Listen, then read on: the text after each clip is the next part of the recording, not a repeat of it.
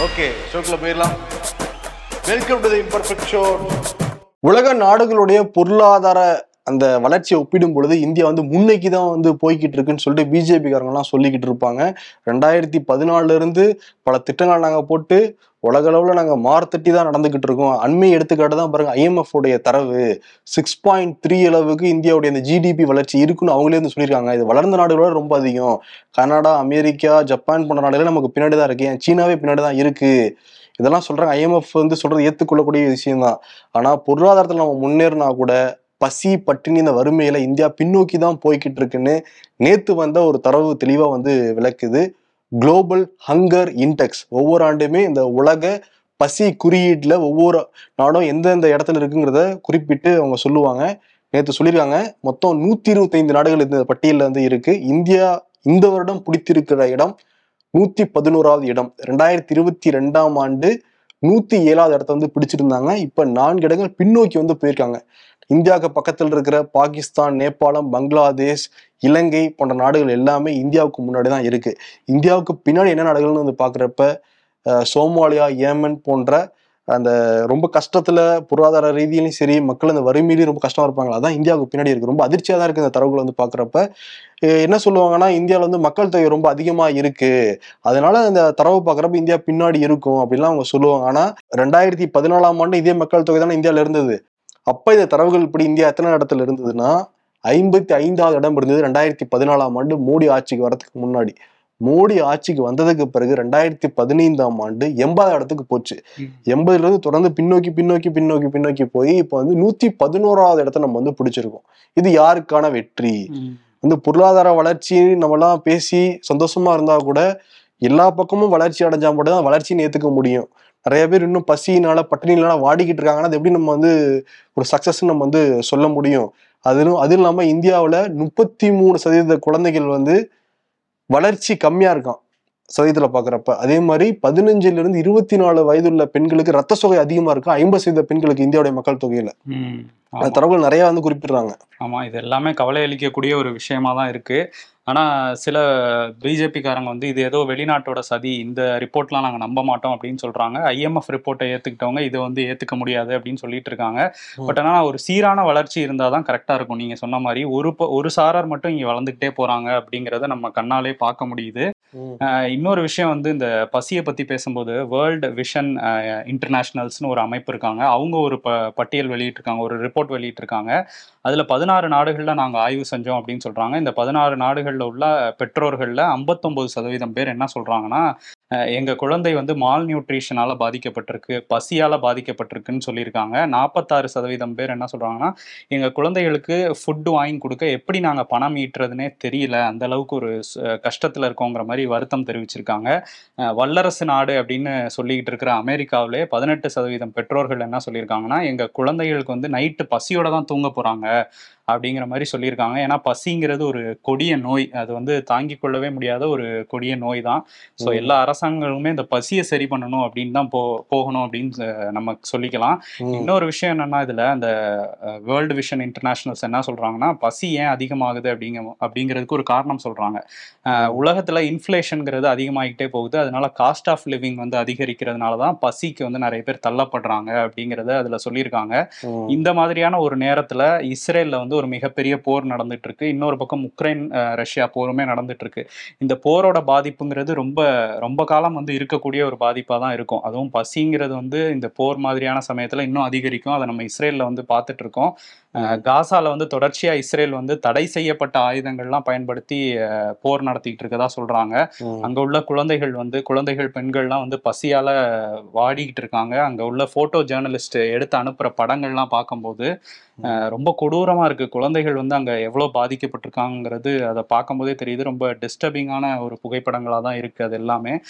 இந்த நேரத்துல வந்து நாங்க காசா மக்களுக்கு அதாவது பாலஸ்தீன் மக்களுக்கு துணை நிற்போம் அப்படின்னு சொல்லிட்டு ஈராக்கு ஜோர்டான்ல உள்ள மக்கள்லாம் எல்லை தாண்ட வேற முயற்சி பண்ணிட்டு இருக்காங்க ஸோ இந்த போர் வந்து மற்ற நாடுகளுக்கும் பரவுமோ அப்படிங்கிற அச்சம் வந்து இப்போ எழுந்திருக்கு.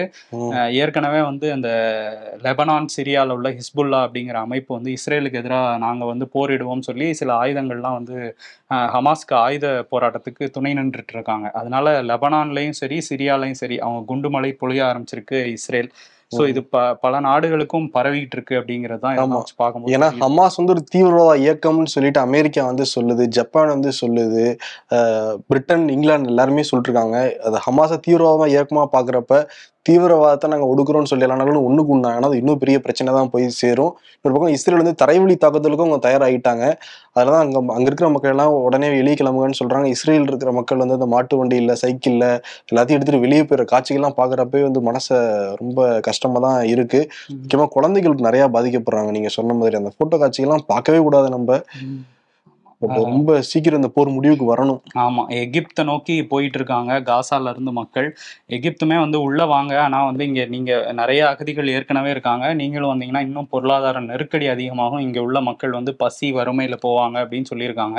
ஸோ ஒரு போர் இந்த பசி வந்து எவ்வளவு அதிகமாக்குதுங்கிறத நம்ம தெரிஞ்சுக்க முடியுது. கூடிய விரைவில் இது எல்லாமே வந்து முடிவுக்கு வரணும்.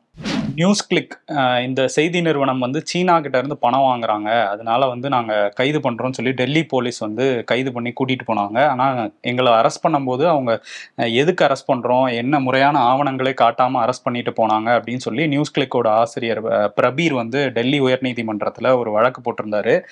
இந்த கைது செல்லாது அப்படின்னு சொல்லணும்னு சொல்லி சொல்லியிருந்தாரு. ஏன்னா வந்து ஒரு பயங்கரவாதிகளை கைது பண்ற மாதிரி அதிரடியாக அதிரடியா உள்ள பூந்து அவங்களோட செல்போன்ஸ் லேப்டாப்ஸ்லாம் எடுத்துட்டு போயிருந்தாங்க. மோடி அரசாங்கம் வந்து கருத்து சுதந்திரத்தை நசுக்குதுன்னு சொல்லி பல திசைகள்ல இருந்தும் குரல்கள் வந்தது. இந்த அரெஸ்ட்ல முறையான முறையில நடக்கல அப்படின்னு சொல்லி கோர்ட்டுக்கு போயிருந்தாரு பிரபீர். அதுல என்ன சொல்லியிருக்கு டெல்லி உயர்நீதிமன்றம்னா இதுல நாங்க தலையிட முடியாது அப்படின்னு சொல்லி அந்த மனுவை தள்ளுபடி பண்ணிட்டாங்க. ஸோ அவங்க இன்னமும் வந்து நீதிமன்ற காவல்ல நீடிக்கிற மாதிரி தான் இருக்குது. இல்ல இந்த இந்த நியூஸ் கிளிக் ஆசிரியர் ஹெச்ஆர் கைது செய்யப்பட்டதுக்கு இந்தியா முழுக்க பலத்த கண்டனங்கள் வந்து தெரிவிச்சுட்டு தான் இருக்காங்க. அண்மையில் கூட கம்யூனிஸ்ட் தலைமையில நிறைய பத்திரிகையாளர்கள் ஆக்டிவிஸ்ட் எல்லாரும் ஒன்று சேர்ந்து அந்த கண்டன ஆர்ப்பாட்டத்தெல்லாம் கலந்து கலந்துக்கிட்டாங்க. ஆனந்த விடனில் கூட வந்து பத்திரிகையாளர்கள் பயங்கரவாதிகள் அல்லன்னு சொல்லிட்டு ஒரு காட்டமான தலையங்கமும் இந்த வாரம் வந்து எழுதப்பட்டிருக்கு. இதெல்லாம் வந்து இந்தியாவில் நடக்குது. ஆனா வெளிநாடுகள் இருந்தும் கண்டனம் வர ஆரம்பிச்சிருக்கு. Amnesty International Human Rights Watch உள்ளிட்ட பத்து சர்வதேச அமைப்புகள் இந்திய அரசாங்கத்தை கண்டித்து ஒரு அறிக்கை வந்து வெளியிட்டிருக்காங்க. அவங்க என்ன சொல்கிறாங்கன்னா பத்திரிகையாளர்கள் அரச விமர்சனம் வந்து பண்ணுறவங்க ஆக்டிவிஸ்ட் இவங்க எல்லாத்தையுமே ரொம்ப கடுமையான சட்டத்தில் வந்து தண்டிக்கிறாங்க. இது வந்து ஜனநாயகத்துக்கு ஒரு ஏற்புடையதே கிடையாது. அப்படின்னு வந்து சொல்லியிருக்காங்க. ஏன்னா பயங்கரவாதிகளுக்கு பயன்படுத்துகிற சட்டத்தை பயன்படுத்தியிருக்காங்கன்னு சொல்லி தான் அம்னஸ்டி இன்டர்நேஷ்னலும் கண்டனம் தெரிவிச்சிருக்காங்க. ஆனா. வந்து இந்த விஷயத்தெல்லாம் பத்தி எப்பவுமே பிரதமர் மோடி வந்து வாயே திறக்க மாட்டார். திறக்க மாட்டாரா? இந்த காதுல வாங்கி இந்த காதுல விட்டுருவாங்க. முதல்ல இந்த காதுலயே வாங்க மாட்டாங்க. அதான் வந்து உண்மை. மகாராஷ்டிரால வந்து ஒண்ணா இருந்த கட்சியெல்லாம் இப்ப ரெண்டு ரெண்டா இருக்குது. அதுல முதல்ல உடைஞ்சது வந்து சிவசேனா. உத்தவ். தாக்கரே வந்து அவர் தான் முதல்வரா இருந்தாரு. ஆனா அவர் தரப்புல இருந்த ஷிண்டே ஏக்நாத் ஷிண்டே வந்து வெளியே போய் எனக்கு தான் அதிக எம்எல்ஏக்கள்னு சொல்லி பாஜக கிட்ட ஐக்கியமாகி அங்க இப்போ முதலமைச்சரா மாறிட்டாரு. அந்த இந்த பிரிவு நடந்த சமயத்திலே உத்தவ் தாக்கரே வந்து என்ன பண்ணியிருந்தாருன்னா அப்போ உள்ள சபாநாயகர் இப்பயும் அவர் தான் சபாநாயகர் ராகுல் நவேக்கர் அவருக்கு அவர்கிட்ட போய் ஒரு மனு கொடுத்திருந்தாங்க உத்தவ் தாக்கரே தரப்புல. ஷிண்டே தரப்பு எம்எல்ஏக்கள் எல்லாரையுமே தகுதி நீக்கம் செய்யணும் அப்படின்னு சொல்லியிருந்தாரு. இவங்களும் வந்து இல்ல உத்தவ் தாக்கரே தரப்புல உள்ளவங்க எல்லாம் தகுதி நீக்கம் பண்ணுங்க அப்படின்னு சொல்லியிருந்தாங்க. இதுல எந்த முடிவுமே எடுக்காம இருந்தாரு சபாநாயகர். அதனால உச்சநீதிமன்றத்துக்கு போனாங்க. உத்தவ் தாக்கரே தரப்பு. நீங்க வந்து இதுல முடிவு எடுக்க சொல்லி அவருக்கு வலியுறுத்தணும்லாம் சொன்னாங்க. அவங்க காலக்கெடுலாம் சொல்லுங்க அப்படின்லாம் உச்சநீதிமன்றத்துல இருந்து டைம் கொடுத்துட்டே இருந்தாங்க. ஆனா எந்த முடிவுமே எடுக்கல. இப்போ உச்சநீதிமன்றம் என்ன சொல்லியிருக்காங்கன்னா சபாநாயகர் வந்து உச்சநீதிமன்றம் சொல்றதே கேட்க மாட்டாரா? எங்க பேச்சே மீறாரா அப்படிங்கிற மாதிரி கேள்வியெல்லாம் முன் வச்சிருக்காங்க. இதுல வந்து ஒரு சீக்கிரம் வந்து ஒரு காலக்கெடு விதிங்க அதுக்குள்ள நாங்க முடிவெடுப்போம் சொல்லி சொல்லுங்க அப்படின்னு சொல்லி அவங்க தரப்புக்கு சொல்லியிருக்காங்க. ஒருவேளை சொல்லலைன்னா. ரெண்டு மாசத்துல நாங்களே இதுல ஒரு முடிவெடுப்போம் அப்படிங்கிறதையும் சொல்லியிருக்காங்க. அவங்க வந்து எலெக்ஷன் நடக்கிற வரைக்கும் சொல்லிட்டாங்கன்னா என்ன பண்ணுவாங்க. அடுத்து எலெக்ஷன் வர வரைக்கும் சொல்லிட்டாங்கன்னா? இல்ல அதான் திருப்திகரமா இல்லைனாலும் நாங்களே முடிவெடுப்போம்னு வந்து உச்சநீதிமன்றம் சொல்லியிருக்காங்க. சொன்னது யாரா சந்திரசூட்டு. ம். வந்து பிடிச்சிருக்காரு. சரி இந்த சிவசேனா இந்த ஷிண்டே கூட போறாங்கப்பா. ம். சபாநாயகர்கிட்ட கூட போய் முறையிட்டு இருக்காங்க சரத்பவார் என்னதான் பண்றாரு? தேர்தல் ஆணையத்துக்கிட்ட போனாரு கடைசியா. தேர்தல் ஆணையத்துல போனாரு. அது விசாரணையில இருக்கு. தேர்தல் ஆணையம் முடிவு பண்ணும்னு சொல்லி. ஐயா இவங்கெல்லாம் சபாநாயகர்கிட்ட போக மாட்டாங்களா? சபாநாயகர் நாங்க வழக்குகளுக்கு போக மாட்டேங்கிறாங்க. ஸ்ட்ரைட்டா டெல்லியில பாத்துக்கிறோம் அப்படின்ட்டு இருக்காரு அவரு. லியோ படம் தொடர்ந்து சர்ச்சையில தான் வந்து சிக்கிக்கிட்டே இருக்கு. அது காரணம் என்ன ட்ரெய்லர் வந்தது ட்ரெய்லர்ல ஒரு ஆபாசமான வார்த்தை. இதெல்லாம் தெரிஞ்சுதான் பேசுறாரு விஜய். அரசியல் ஆசை வேற இருக்கு அவருக்கு. அப்புறம் மாணவர்கள் நிறைய பேர் ரீல்ஸ் எல்லாம் வந்து போட்டுக்கிட்டு இருக்காங்க. அதே வார்த்தையை பயன்படுத்தி ஒரு ஆயிரக்கணக்கான பேர் வந்து இன்ஸ்டாகிராம்ல ரீல்ஸ் போட்டுக்கிட்டு இருக்காங்க. இதெல்லாம் கொஞ்சம் கூட குற்றநுணர்ச்சி இருக்காதான்னு தெரியல அவங்களுக்கு. சரி அது தனி ட்ராக் இப்ப. இன்னொரு என்ன பிரச்சனைனா விஜய் ரசிகர்கள் வந்து காலையில ஒரு மணிக்கு அந்த படத்தை பார்க்கணும் நாலு மணிக்கு அந்த படத்தை பார்க்கணும் காலையில ஏழு மணிக்கு அந்த படத்தை பார்க்கணும்னு ஒரே வந்து அரசாங்கத்தை எல்லாரும் டாக் பண்ணி டாக் பண்ணி சிஎம்க்கு டாக் பண்றது உதயநிதிக்கு டாக் பண்றது எல்லாம் பண்ணிக்கிட்டு இருந்தாங்க. அதுல முதல்ல ஒரு ஜியோ வந்துச்சு. அதுல தளபதி விஜய் அரசாங்கம் வந்து அடைமொழிலாம் வந்து கொடுத்து வெளியிடுவாங்களாங்கிறது இப்பதான் நம்ம ஃபர்ஸ்ட் டைம் பாக்குறோம். ஏற்கனவே அவரு தளபதி ஸ்டாலின் தான் சொல்லுவாங்க. ஆமா. இவருக்கு தளபதி விஜய்னு போட்டு ஒரு இது ஜீவோ வந்தது. இப்போ வந்து அது சர்ச்சையானதுக்கு அப்புறம் ரெண்டாவதா ஒரு ஜீவோ வந்ததுல பேரே குறிப்பிடல. லியோங்கிற படத்தை மட்டும்தான் குறிப்பிட்டிருக்காங்க. ஃபர்ஸ்ட் வந்து அந்த சிறப்பு காட்சிகளுக்கு அனுமதின்னு சொன்னாங்க. இப்போ வந்து சிறப்பு காட்சினா ஒன்பது மணிக்கு ஆரம்பிச்சு நைட்டு ஒன்றரை மணிக்குள்ள படத்தை முடிங்க. அப்படிங்கிற மாதிரி ஒரு திரும்ப ஒரு ஜீவோ வந்திருக்கு. படம் வந்து ரெண்டே முக்கால் மணி நேரம். நீங்க சொல்லியிருக்கதே பதினாறு மணி நேரம் தான். இன்டர்வல் அதெல்லாம் போயிட்டு எப்படி இதுக்குள்ள முடிக்கிறதுன்னு தியேட்டர் ஓனர்ஸுமே வந்து இப்ப பேச ஆரம்பிச்சிருக்காங்க. ஸோ ஒரு மாதிரி இதுக்கு தனியா கண்காணிப்பு குழுவெல்லாம் அமைச்சிருக்காங்களாம். படம் எப்படி இருக்கு? பார்த்து ரிவ்யூ பண்றதுக்கா? அதுக்கு இல்ல. ஏதாவது இதெல்லாம் வந்துடாம பிரச்சனை வந்துடாம வந்து போலீஸ் எல்லாம் பாத்துக்குங்கன்னு சொல்லியிருக்காங்களாம். ஏன்னா ரோகிணி தேட்டர்ல நடந்திருக்கு. அந்த டெய்லர் அப்பவே அவ்வளவு பேர் சேர்லாம் வந்து உடச்சு போட்டுட்டு போனாங்க. இதை தாண்டி என்னன்னா தமிழ்நாடு அரசு ரோகிணி தேட்டருக்கு அபராதம் விதிச்சாங்க. ஆனா அது கம்மியான அபராதம் தான். ரொம்ப கம்மி இருபத்தி நாலாயிரம் முப்பதாயிரம் இந்த சம்திங் தான் அது. ஆனா அதை கூட கட்ட மாட்டேன்ட்டு நீதிமன்றத்துக்கு வந்திருக்காங்க. அந்த. சேர் உடைச்சு போடுறதே லட்சக்கணக்கில் செலவாகும்னாங்க. கட்டிட்டு போலாம்ல. இன்சூரன்ஸ் கவர் பண்ணிக்கலாம் தான் ஏதோ பிளான் வச்சிருக்காங்களாம். இன்னொரு பக்கம் வந்து அந்த அபராதம் சோசியல் மீடியால சொல்றதா நான் சொல்றேன். நீதிமன்றத்திலயுமே வந்து இப்ப சொல்லிட்டாங்க. இந்த வாரிசு துணிவு இந்த மாதிரியான படங்கள்லாம் அனுமதி இல்லாம சிறப்பு காட்சி போட்டீங்க அப்படின்னு சொல்லி அதுக்குமே ஃபைனா கட்டணும்னு தான் சொல்லியிருக்காங்க. ஸோ இந்த பிரச்சனை ஒரு பக்கம் போயிட்டு இருக்குது. ஆமா. காற்று வந்ததும் கொடியசைந்ததா கொடியசைந்ததும் காற்று வந்ததா அப்படிங்கிற மாதிரி. புதுச்சேரியில இருக்க டிரான்ஸ்போர்ட் மினிஸ்டர் சந்திர பிரியங்கா அவங்க ரிசைன் பண்ண உடனே தூக்குனாங்களா? இல்ல தூக்கணுனே ஒரு ரிசைன் பண்ணாங்களா? சர்ச்சை தான் போய்கிட்டு இருக்காங்க. மாறி மாறி. ஆனா தமிழிசை சவுந்தரராஜனே சொல்லியிருந்தாங்களே இல்ல இல்ல முதல்வர் ரங்கசாமி கிட்ட சொல்லியிருந்தாரு. ஆறு மாசத்துக்கு முன்னாடியே சொல்லியிருந்தாங்க. அவங்க சரியா வேலை செய்யல. அந்த துறையில சரியா பர்ஃபார்ம் பண்ண நிறைய கம்பெனிலாம் வந்துகிட்டவங்கள மாத்தணும்னாங்க. நான் தான் இல்ல இல்ல ஒரு பின்னாவது இருக்கணும்னு சொல்லிட்டு நான் தான் வந்து சிபாரிசு பண்ணி அவங்களை உட்கார வச்சிருந்தேன்னு சொல்லியிருந்தாங்க. இப்போ என்னன்னா அந்த சந்திர பிரியங்கா ஒரு வாட்ஸ்அப் குரூப் வச்சிருக்காங்களாம். Transport minister. அந்த அலுவல் ரீதியான அந்த செயல்பாடு எல்லாமே இதுல போட்டுக்கிட்டே இருப்பாங்களாம் இப்போ அதுல அட்மின் ஒருத்தர் வந்து அதுல போட்டிருக்காராம் கோயம்புத்தூர்ல போன வாரம் தான் தமிழிசை சவுந்தரராஜன் இந்த மினிஸ்டரை பத்தி பாராட்டி பேசுனாங்களாம். ரொம்ப சிறப்பா செயல்பட்டு இருக்க துறை என்ன துறைன்னா டிரான்ஸ்போர்ட் துறை தான் இந்த போக்குவரத்து துறை தான் அப்படிலாம் பேசுனாங்களாம். சரி. அது எப்படி ஒரு வாரத்துல வந்து இப்படி பேசுவாங்க அவங்க. ஏன்னா சந்திர பிரியாங்க ஒரு தலித்துன்னு பேசுறாங்களா? இல்ல ஒரு பெண் என்பதால் பேசுறாங்களா? இல்ல கேட்க நாதிலேன்னு இப்படி எல்லாம் பேசுறாங்களாங்க அப்படிங்கிற மாதிரி குரல் குரல் எழுப்பியிருக்காங்க. ஓகே அட்மினா? இந்த அட்மினுக்குலாம் விதை போட்டது யாருன்னு தெரியல இல்ல அவங்க வைரல் ஆகிட்டு இருக்கான்ப்பா பாண்டிச்சேரி முழுக்க. அப்படியா? பேசு பொருள் ஆயிருக்கான் ஓகே அதான் முதல்வர் சொன்னாங்கன்னு தானே சொல்லியிருக்காங்க தமிழிசை. முதல்வர் வந்து சரியா வேலை பார்க்கல அப்படின்னு சொல்லிட்டு தான் எங்களுக்கு வந்து அந்த ஃபைலை அனுப்புனாரு. அதை நான் உள்துறை அமைச்சகத்துக்கு அனுப்பி வச்சிருக்கேங்கிறாங்க ஆனா அவங்க பேசியிருக்கலாம். நானே பேசியிருக்கேன்ப்பா நல்லா வேலை பார்க்கறாங்கன்ட்டு. நீங்க இவங்க வேலை பார்க்கலன்னு சொல்லலன்ட்டு ரங்கசாமிட்டையாவது கேட்டிருக்கலாம். பட் இப்போ அங்க உள்துறை அமைச்சகத்துக்கு அந்த ஃபைல் போயிடுச்சு. ஸோ அவங்க பதவி வந்து நீடிக்க மாட்டாங்க. அவங்களே ராஜினாமான்லாம் சொல்லிட்டாங்க. ஆக்சுவலி ரங்கசாமியே தமிழிசை பத்தி நிறைய புகார் தான் கொடுப்பாங்க. இந்த ஃபைல் அனுப்புனாலும் அப்படியே கடவுள போட்டு வச்சுக்கிறாங்க. எதுக்கு நாங்க சிஎம்மா இருக்கணும்? அப்படி எல்லாம் பேசிக்கிட்டு இருந்தாங்க. பேசிட்டு இருந்தாங்க. இந்த விஷயத்துல ரெண்டு பேரும் ஒன்னாயிட்டாங்க. ரங்கசாமி தமிழிசை சவுந்தரராஜன். ஆமா. இவங்க தமிழிசை பத்தி பேசும்போது அவங்க ஒரு மருத்துவர்ல அதனால மருத்துவ படிப்புக்கான அந்த கவுன்சிலிங் எல்லா மாநிலங்கள்லயும் வந்து நடந்துச்சு. அதுல நூறு சதவீத சீட் இருக்கு அப்படி தமிழ்நாட்டுலனா அதுல. பதினைந்து சதவீதம் வந்து அகில இந்திய ஒதுக்கீடுக்கு வந்து ஒதுக்கி கொடுத்துடணும். இதை பத்தி நம்ம முன்னாடியே சொல்லியிருக்கோம்ல. அந்த பதினைந்து சதவீத சீட்னா ஒரு சுமார் எண்ணூறு இடங்கள் வந்து இந்தியன் மத்திய அரசு தான் அதை நிரப்புவாங்க. வேற மாநிலங்கள்ல இருந்து வந்து மாணவர்கள் படிப்பாங்க அந்த மாதிரிலாம் இருக்கும். இப்ப அதுல வந்து எண்பத்தி மூணு இடங்கள் வந்து காலியா இருக்கான் கவுன்சிலிங் முடிஞ்சிருச்சு இருந்தாலும் காலியாவே இருக்கு. இதை வந்து தமிழ்நாட்டுக்கே கொடுத்துருங்க. எங்க இதுல இருந்தானே நாங்க கொடுத்தோம். தமிழ்நாட்டுக்கே கொடுத்துருங்கன்னு சொல்லிட்டு மத்திய சுகாதாரத்துறை அமைச்சருக்கு வந்து இங்க மா. சுப்பிரமணியன் வந்து கடிதம் எழுதியிருக்காரு. அது வந்து ஆனா அவங்க கொடுக்க மறுக்கிறாங்க மத்திய அரசு. அதனால வந்து தமிழ்நாடை வஞ்சிக்காதீங்க. தமிழ்நாடு மட்டும் இல்ல எல்லா மாநிலங்களுக்கும் அங்க நிரம்பலன்னா அந்த மாநிலத்துக்கே கொடுக்கறது தான் நியாயமா இருக்கும். அப்படிங்கிற கோரிக்கையோட கடிதம்லாம் போயிருக்கு. பார்ப்போம் இங்க கிடைக்குதா என்னங்கிறது. ஓகே இந்த மருத்துவத்துறையை பத்தி பேசுறப்ப நேற்று சொல்லியிருந்தோம்ல காப்பாத்துங்க டாக்டர்னு சொல்லிட்டு இந்த அரசாங்க மருத்துவமனையில என்னென்ன மாதிரி வந்து மு- முறைகேடுகள்லாம் நடக்குது ம். காவலாளியே வந்து ஊசியெல்லாம் வந்து போட்டுட்டு இருக்காருலாம் சொல்லியிருந்தோம்ல அதுக்கு வந்து நிறைய அரசாங்க மருத்துவர்கள் நம்மகிட்ட வந்து பேசினாங்க. என்ன சொல்றாங்கன்னா லேக் ஆஃப் மேன் பவர் வந்து இருக்கான். அவ்வளோ வந்து பற்றாக்குறையா இருக்கான். மருத்துவர்கள் செவிலியர்கள் எல்லாமே ரொம்ப நான் எக்ஸ்டெண்ட் பண்ணி தான் வேலை செஞ்சுக்கிட்டு இருக்கோம். கொரோனா பீரியட்ல நாங்க எவ்வளவு வேலை செஞ்சோம்னு வந்து உங்களுக்கே வந்து தெரியும். பட் இந்த லேக் ஆஃப் மேன் பவரை நாங்க சொல்லக்கூட முடியல இந்த அரசாங்கத்துக்கிட்ட அப்படிங்கறத எல்லாருமே வந்து சொல்றாங்க. ம். அது சொ- பாரு ஒரு குறை இருக்குன்னா சொல்லலாம்ல. அது சொன்னா கூட இல்ல இல்ல நீங்க ஸ்ட்ரெச் பண்ணி வேலை பாருங்க அப்படி வேலை பார்க்க முடியும். எவ்வளவு பேஷண்ட் வந்து பார்க்க முடியும்? அவங்களும் மனிதர்கள் தானே. கரெக்ட் தான். ஆனா வந்து அந்த கஷ்டத்தெல்லாமும் அரசாங்கம் வந்து புரிஞ்சுக்கணும். புரிஞ்சுக்கிட்டு அதுக்கு ஏத்தபடி ஆட்களை வந்து நிரப்பணும். இங்க செவிலியர்களே ரொம்ப நாள் போராடிட்டு இருக்காங்க. அவங்களுக்கே ஒரு நீதி கிடைக்கல இன்னமும். ஆட்கள் பற்றாக்குறை இருக்கும். போடலாம்ல. போட மாட்டேங்கிறாங்களாம். ஆமா போட மாட்டேங்கிறாங்க. அதெல்லாம் அந்த காவலாளி பார்த்தியா இல்லையா? ஒரு பெண்ணுக்கு ஒரு பெண் செவிலியர் தான் அந்த ஊசியே போடணுமா.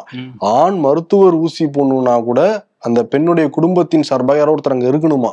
அவர் வந்து அசால்ட்டா அந்த பாடி லாங்குவேஜ் வந்து ஊசி போட்டு போறாரு. இதெல்லாம் சுகாதாரத்துறை அமைச்சர் பாப்பாரா? நடவடிக்கை எடுக்கிறாரா? ஆமா. அவருதான் வெளிச்சம். ஆமா ஆனா கண்டிப்பா இன்னைக்கு ஃபுல்லா வேற பக்கம் ஃபோக்கஸ் வச்சிருக்காங்க அவங்க. நந்தனம். ஆமா ஒய்எம்சிஏல வந்து நேத்து நைட்டே வந்து சோனியா காந்தி வந்து இறங்குனாங்க. இங்க சென்னையில விமான நிலையத்துல நேரடியா போய் சோனியா காந்தியும் காங்கிரஸோட பொதுச் செயலாளர் பிரியங்கா காந்தியும் வந்தாங்க. முதல்வர் வந்து நேரடியா போய் அவங்கள வரவேற்றிருக்காரு. கே. எஸ். அழகிரி உள்ளிட்ட காங்கிரஸ் பிரமுகர்களும் வந்து போனாங்க. அந்த வரிசையில கடைசியா தான் நின்னாரு உதயநிதி. ஸோ அதை வந்து இந்த உதயநிதி ஃபோ புக்கெல்லாம் கொடுத்தாரு. ஸோ அதெல்லாம் எடுத்து போட்டு பிஜேபி பாருங்க சனாதனத்தை எதிராக பேசினவங்களோட கூட்டணின்னு சொல்லி மத்திய பிரதேசம் ராஜஸ்தான் தேர்தல் நடக்கிற இடத்துலலாம் இதை வந்து இப்போ விளம்பரமா பண்ணிட்டு இருக்கிறாங்க பிரச்சாரமா பண்ணிட்டு இருக்காங்க. இன்னும் வெயிட் பண்ணுங்க பேசவே ஆரம்பிக்கல. அந்த மாநாடு தான் வந்திருக்காங்க அவங்க அதான் பேச போறாங்க. ஆமா திமுகவோட மகளிர் உரிமை மாநாடு இன்னைக்கு சாயந்தரம் நடக்க போது நம்ம ஷோ பப்ளிஷ் ஆகும்போது நடந்துட்டு இருக்கோம் அதுல என்ன பேசுனாங்க என்ன நடந்துச்சுங்கிறத அப்புறம் அப்டேட் பண்ணி சொல்லுவோம். இன்னொரு விஷயம் என்னன்னா இந்த அண்ணாமலை இருக்காருல்ல அவர் வந்து ஒரு கான்க்ளேவுக்கு போயிருந்தாரு. உடம்பு சரியில்லைன்னாங்களேப்பா ஆமா ரெண்டு வாரம் உடம்பு சரியில்லை. இடையில மருத்துவர்கள் வந்து ரெஸ்ட் எடுக்கணும் நாங்க கான்க்ளேவ் எல்லாம் போறாரா? உடம்பு சரியாயிச்சோ சரி. சரி ஆய் ஆயிருக்கணும்னு எல்லாரும் சொல்றோம். ஆமா ஆயிருக்கணும். பட் ஆனா எல்லாமே பிஸியா தான் இருந்தாரு இந்த ரெண்டு வாரமுமே. ஓகே அங்க போயிருந்தாருல கான்க்ளேவ்ல. அதுல வந்து என்ன பேசியிருந்தாரு அப்படின்னா அந்த கான்க்ளேவ்ல வந்து கவிதா தெலுங்கானா முதல்வரோட மகள் அங்க எம்எல்சியாவும் இருக்காங்க. அவங்க வந்து அவங்களும் பங்கேற்றிருந்தாங்க. இவர் என்ன பேசினாரு.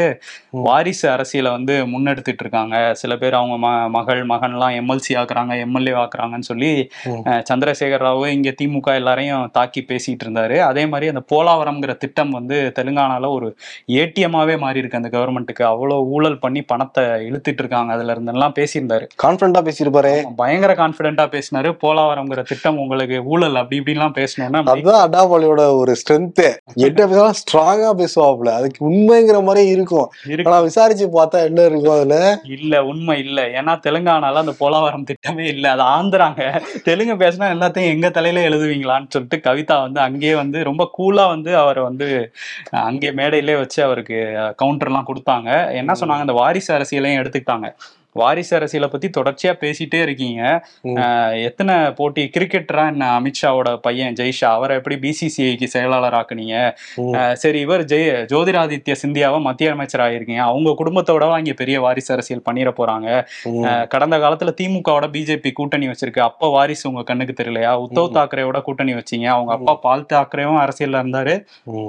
மகன் ஆதித்யா தாக்கரேவும் இருக்காரு. ஸோ இதெல்லாம் உங்க கண்ணுக்கு தெரியாதா? வேணுங்கும் போது வாரிசு அரசியலை வந்து ஏத்துக்குவீங்க. வேணாங்கும் போது விமர்சிப்பீங்களாங்கிற கேள்வி வச்சாங்க. அப்புறம் அந்த மதுரை எய்ம்ஸை பத்தி வேற பேசினாங்க. மதுரைக்கு எய்ம்ஸ் வரல தெலுங்கானாக்கு எந்த சிறப்பு திட்டமும் இல்ல கார்ப்பரேட்டுக்கு வந்து பன்னெண்டு லட்சம் கோடி கடனை ரத்து பண்றீங்க.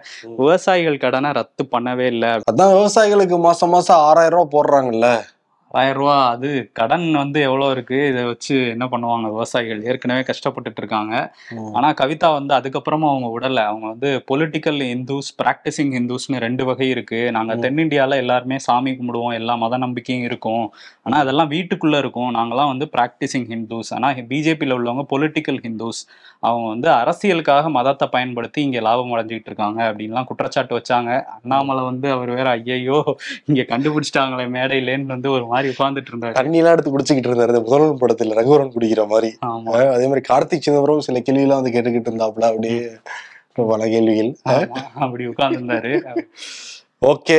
இதோ வந்துட்டேன் விருது கொடுத்துடலாம் முதல்ல. யாருக்குன்னா மோடிக்கு தான். ரொம்ப அழுத்தி சொல்ல வேண்டியது இருக்கு. பசிங்கிறது முக்கியம். எல்லா நோய்க்கும் மருந்து இருக்கு. பட் பசிங்கிற நோய்க்கு சாப்பாடு தான் மருந்து. தயவு செஞ்சு சாப்பாடை வந்து கொடுங்க. இந்தியாவில் இருக்கிற எல்லா மக்களுக்கும் அப்படிங்கிறத கேட்டுக்கிட்டு பசிக்குது ஜி அப்படின்னு வந்து கொடுத்துடலாம். பசிக்குது ஜி. எங்களுக்கும் பசிக்கும்ல. ஆமா. கொஞ்சம். இதையும் பாருங்க.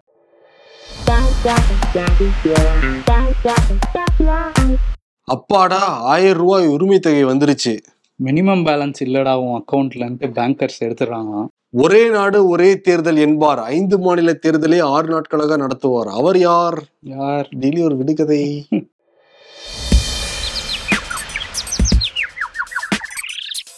தேர்தலுக்கு இன்னும் சில மாதங்கள் உள்ளதால் உரிய நேரத்தில் முடிவெடுக்கப்படும் ஓபிஎஸ் ஆமா இத வழக்கமா நான் தான் சொல்லுவேன் அப்படின்னு ஜி. கே. வாசன் சொல்றாராம்.